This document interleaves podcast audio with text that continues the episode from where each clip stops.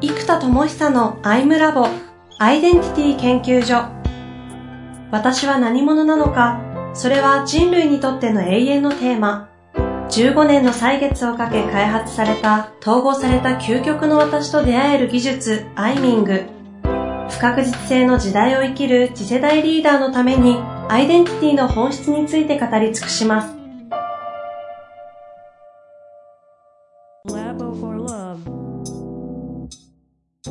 こんにちは、遠藤和樹です。生田智久のアイムラボアイデンティティ研究所。生田さんよろしくお願いいたします。はい、えー、よろしくお願いいたします。さあ、今月も始まりましたが、はい。まあ、激動じゃない、なんですかね。とんでもなくいろいろ動いてるような気がするんですけど、ねいかがですか？えーっと、やっぱり動けば動くほど、何が大事かというと、フォーカスが大事になってくるんですよ。ほうほもうこれはですね、もう、もうどこでも言われるし、もう世界中の人がフォーカスって言ってるわけじゃないですか。もはや、そのビジネスとか何かうまくやってる人たちはもう全員フォーカスって言ってるわけですよ。もうもう僕の頭の中で。うんで、あのね、よく引用しますけど、ウォーレン・バフェットとビル・ゲイツの対談で、二人のようにな何かを成し遂げて、その基準になるには何が大事なんですかって言ったら、フォーカスだっていう、言ったって話があるんですけど、はいはいはい。もう二人ともフォーカスで大共感し合ったっていう、たった一個選ぶならフォーカスだと。だから虫眼鏡の法則で、ね、太陽エネルギーを一点にフォーカスし、しかもポジショニングが黒点の上で、じーっとすればそのエネルギーで火がついて、あとティッピングポイント、その臨界点、火がつけば、ブワッと勝手に燃え広がる。うんうん。だから結局のところ、フォーカスなんですよ。行き着くところは。はいはいはい。で、このフォーカスという言葉がね、結構ね、あれなんですよ、その、多くの方がフォーカスしてるつもりなのと、僕とかが、その、他の会社のアイデンタリーカンパニーで存在意義にフォーカスしてって決めていく時の、支援する時の、フォーカスの感覚が、だいぶ違うんですね。うんうんうん。多くの方がフォーカスだと思ってることはむしろ全くもって絞り込みが甘いんですよ。で、これむずいんですね。実は大きい会社ほど絞り込みが難しいんですね。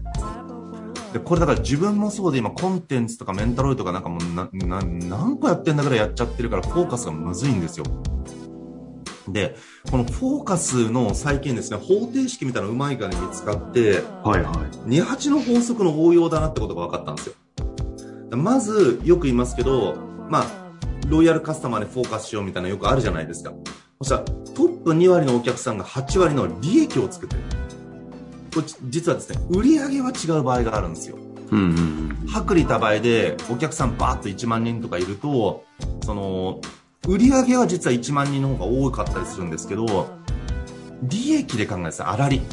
で考えると、実はもう明快にトップ2割のお客さんが8割の利益をもたらしてるなんてことがあるわけですよ。うん。うんうんで、さらにこの28の法則って面白くって、トップ2割のうちにさらにトップ2割、つまり全体の4%ですよね。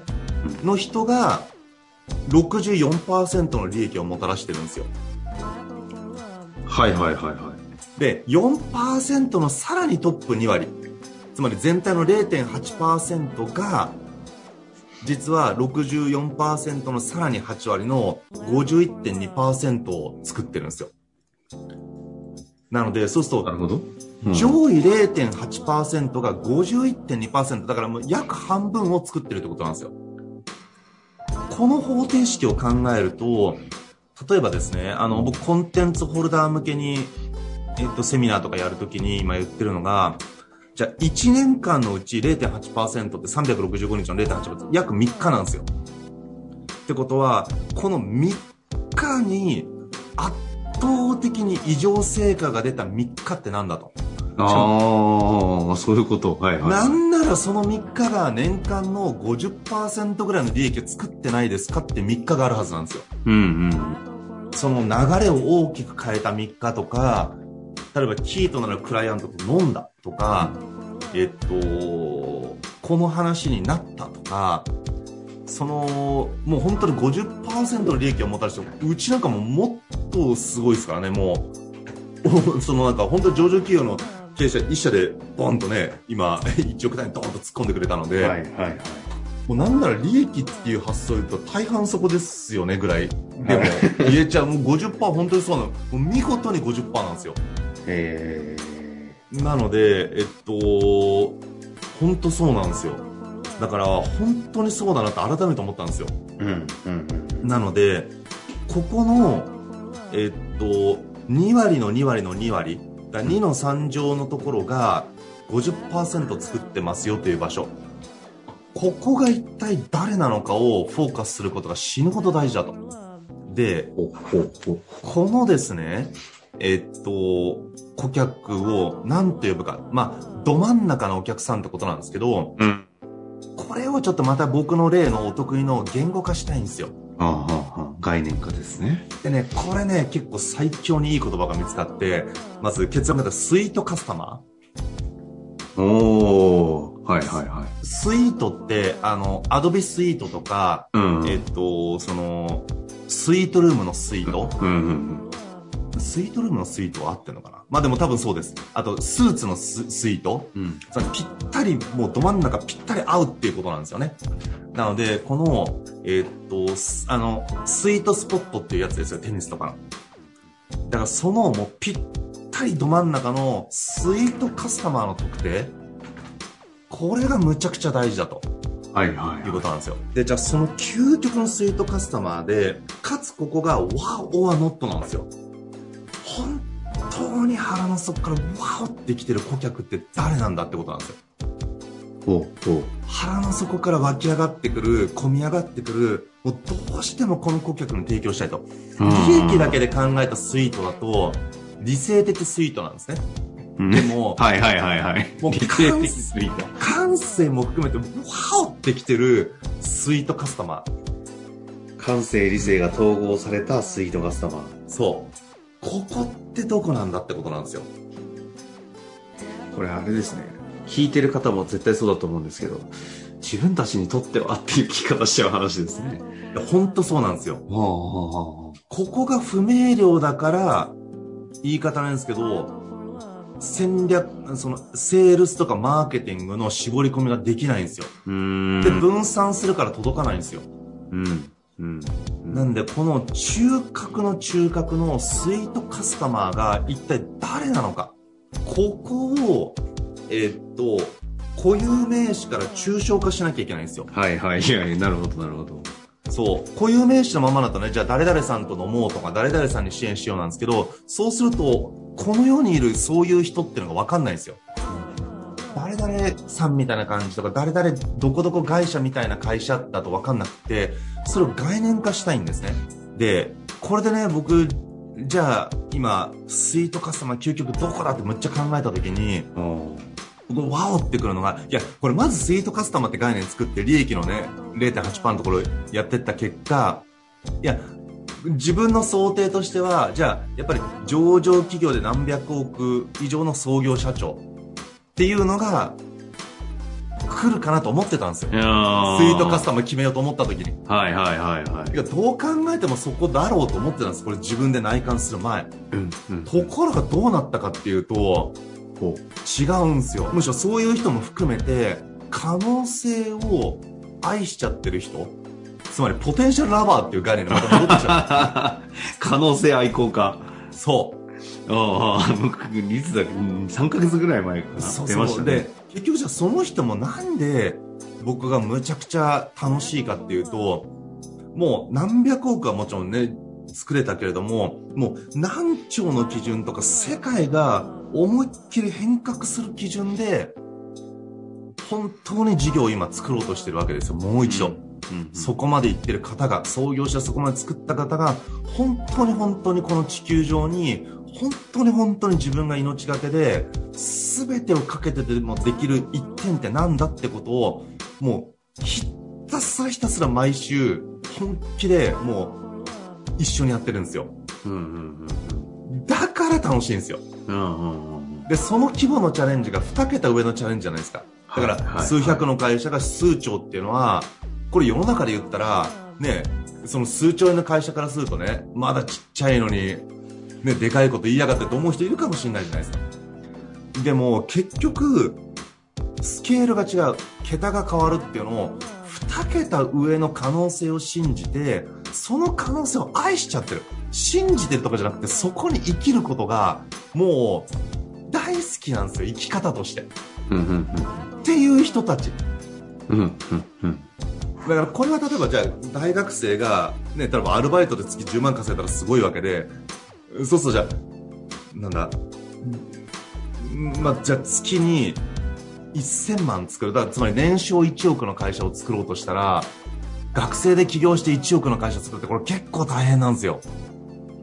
なので、その基準挑戦してたら、熱いなとか思うわけですよ。あだからもうこの、まあ、その売り上げの桁じゃなくてもいいんですね。この世を良くしようと思う、その可能性を愛しちゃってる。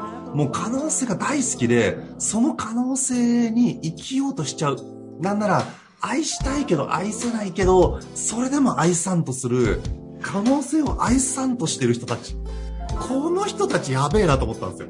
やっぱり。あ。はいはいはいはい。うんうんうん。だからね、ここ行き着くと、実はポテンシャルラバー、もう可能性を愛してる。それでもなお愛しちゃう。どんなに失敗しようと、どんなに苦しかろうと、どんなに理解されなようと、どんなにダメ出しされようと、どんなマイナスに陥ろうと、それでもなお可可能性を愛さんとし、愛してしまってる、やばい人たち。ここだと。で、そこの基準が、ね、別に何千万の人、例えば1000万今稼いでる人が、まあ2000万行きたいんですけどねって話だと、全然僕の中でポテンシャルラバーじゃないんですよ。あその人たちが、いや、1000万でまでは行ったと。でも、本当にこの世にインパクトを作る事業をやろうと思ったら、最低でも10億の規模まで持ってかなきゃいかんと。2桁上ですね。で、起業しましたみたいな。1000万まで一応サラリーマンとしてそこそこ行きましたが、10億の企業となるともう全然次元が違いますと。でもそこをやって、売り上げが必要なんだって、そこだけやんないと、世の中に届いてないと。だからどうしても最低そのぐらい行かなきゃいかんですって言って、死に物狂いで、超絶その可能性を愛してそこに生きてる人とかいたら、もう全然超楽しいじゃないですか。あ。あだからもうそこだなと思っちゃったんですよね。だから今まで経営者って絞りにくかったんですよ。あ。ああ。経営者でも別にポテンシャルラバーじゃない経営者もいっぱいいますよね。そういうことなんですよ。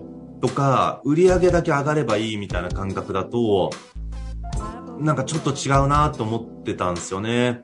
だからすごい人だから貢献したいかというと、そういうわけでもないんですよ。うんうん。でも若者教育とかずっとやってたので、もうぶっちゃけ本当失礼だけどコミュニケーション全くできない子とかいっぱいいたんですよ。でもその子たちがそれでもなお人の力になろうとし、死に物狂いで自分を磨いていく姿とかは、なんかこうちょっとね、ジーンとくるものもあるわけです。別になんかね、お涙ちょうだいでやってるわけじゃないですけれども、うーん、やっぱそういうのって心打たれるんですよね。それはその彼らが、その自分たちのポテンシャルへのラバーであるかどうかっていうところにジーンとくるってことです。そうです。でも、当時はポテンシャルラバーって概念がなかったんで、可能性を信じろみたいな表現になっちゃってたんですよ。でもそこってね、信じるのむずいんですよ、みんな。だから可能性を無理やり信じ込まなきゃいけなくって、逆に硬くなってうまくいかないんですよ。だけど、可能性好きですかって言った時に、ノーっていう人いますかね？いや、できるかできないか置いといて。可能性嫌いですか皆さん？あ人生の可能性、人の可能性、社会の可能性って嫌いですかね？嫌悪してますかね可能性を？あ。確かに。子供が。ハイハイしてる子供が立ち上がったら、可能性が開かれた瞬間、それを、でって思いますかね？あ、立った、みたいな。我が子立った、で？で、何何何そんなことで俺話しかけんなよとか、思いますかね？可能性開かれた人が、たったーって、おーすげえすげえなるじゃないですか。最高ですね。いや、本当に本当に。じゃあねう、んその、じゃあドラマとか漫画見ててですよ。じゃあご飯がスーパーサイヤ人になる瞬間あるじゃないですか。うん。うんお父さんをいじめるな、ブーンって覚醒するじゃないですか。その可能性が開かれたシーンとか、なんならその後敵を圧倒するよりも、その覚醒したシーンに、感動というか、その、ピーク来ません？漫画って。確かに。ナルトとかが9秒動画してブーンって覚醒してなんかブーンブーンブーンとかなった瞬間、スーパーサイジになった瞬間、クリリン死んだ瞬間に、もうブーンと悟空が、あーんとか言って、スーパーサイヤ人ってなった瞬間、その可能性が開かれただからここは覚醒なんですけど、その瞬間が結局一番興奮して、今か今かと。それが開かれた瞬間を見たいんじゃないかなと。あその後って出来レースじゃないですか。どうせスーパーサイヤ人なんて勝つんですから。ーうんうんだからそっから先じゃなくって、その可能性が開かれた瞬間、だからこれは覚醒の瞬間なんですけど。そここそが一番興奮のピークになりませんかっていう、で、そこに人類が感動したり興奮を覚えるわけじゃないですか。うんうんうん。だから人類全員実はポテンシャルラバーなんですよ。可能性を愛してるのにそこに気づけてない。はいはい。可能性なんて信じてもどうせ無理でもそれは信じて無理かもしれないですよでも好きかどうかでまず考えようよとだけど無理だから諦めちゃって遠ざけちゃってるだけじゃないのと。実は愛しちゃってるでしょ可能性。ってことなんですよこれはないものじゃないです。リーダーだとリーダーじゃない人もいるしこれからならなきゃいけない人もいるけれどもポテンシャルラバーは実は人類全員そうじゃないのって気づいてもらうっていうアプローチなんですよね。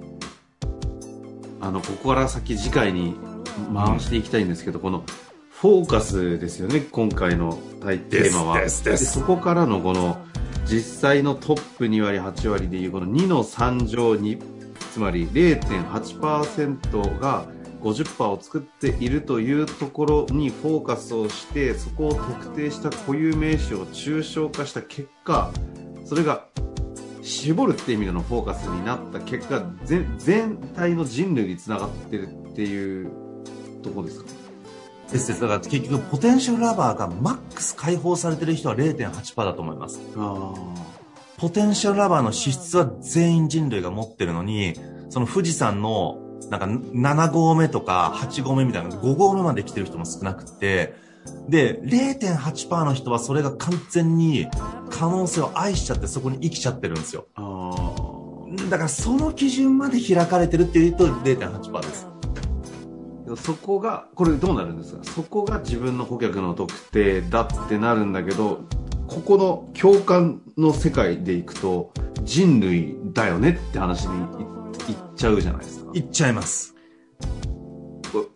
なのでけなんか結果的には2の3乗に絞るっていう発想というよりも人類が顧客になってる感じもあるんですけどここは。人類がこの2の3乗の0.8%に入っていってもらってこれが 20%30%50% になっていったら最高ってことなんですよ。ああそうやって世界を見ていくんですかだから富士山の頂上に登るっていうのは今5合目までバスで行けるんでうん。多くの人が登れるようになったわけじゃないですか、うんうん。でももしバスがなかったらそんなに頂上まで登れるかって結構難しかったと思うんですよ。確かに。ねだその頂上頂の0.8%の場所に誰もが到達できる世界になってきたらあつまり可能性を愛している。その可能性愛にまっすぐ生きることができている。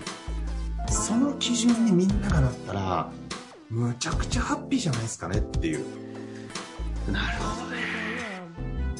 いやここは思考のプロセスとしても非常に勉強になりますが今日のところは一旦ここでフォーカス閉じたいと思うんですけど次回ここから発展してどうどうしましょう？かもう相当ここからでもここからあれですよね。生田さんとしてはいろんなことに気づいてるわけですよね。そうです。だからこれスイートカスタマーじゃないですか。はい。で、スイートカスタマーがポテンシャルラバーっていうのがバンと決まったら、うんこれが今度法人アイデンティティと連動するんですよ。つまり、私たちは誰にとって何者なのかっていうのが、アイデンティティとポジショニングになるんですね。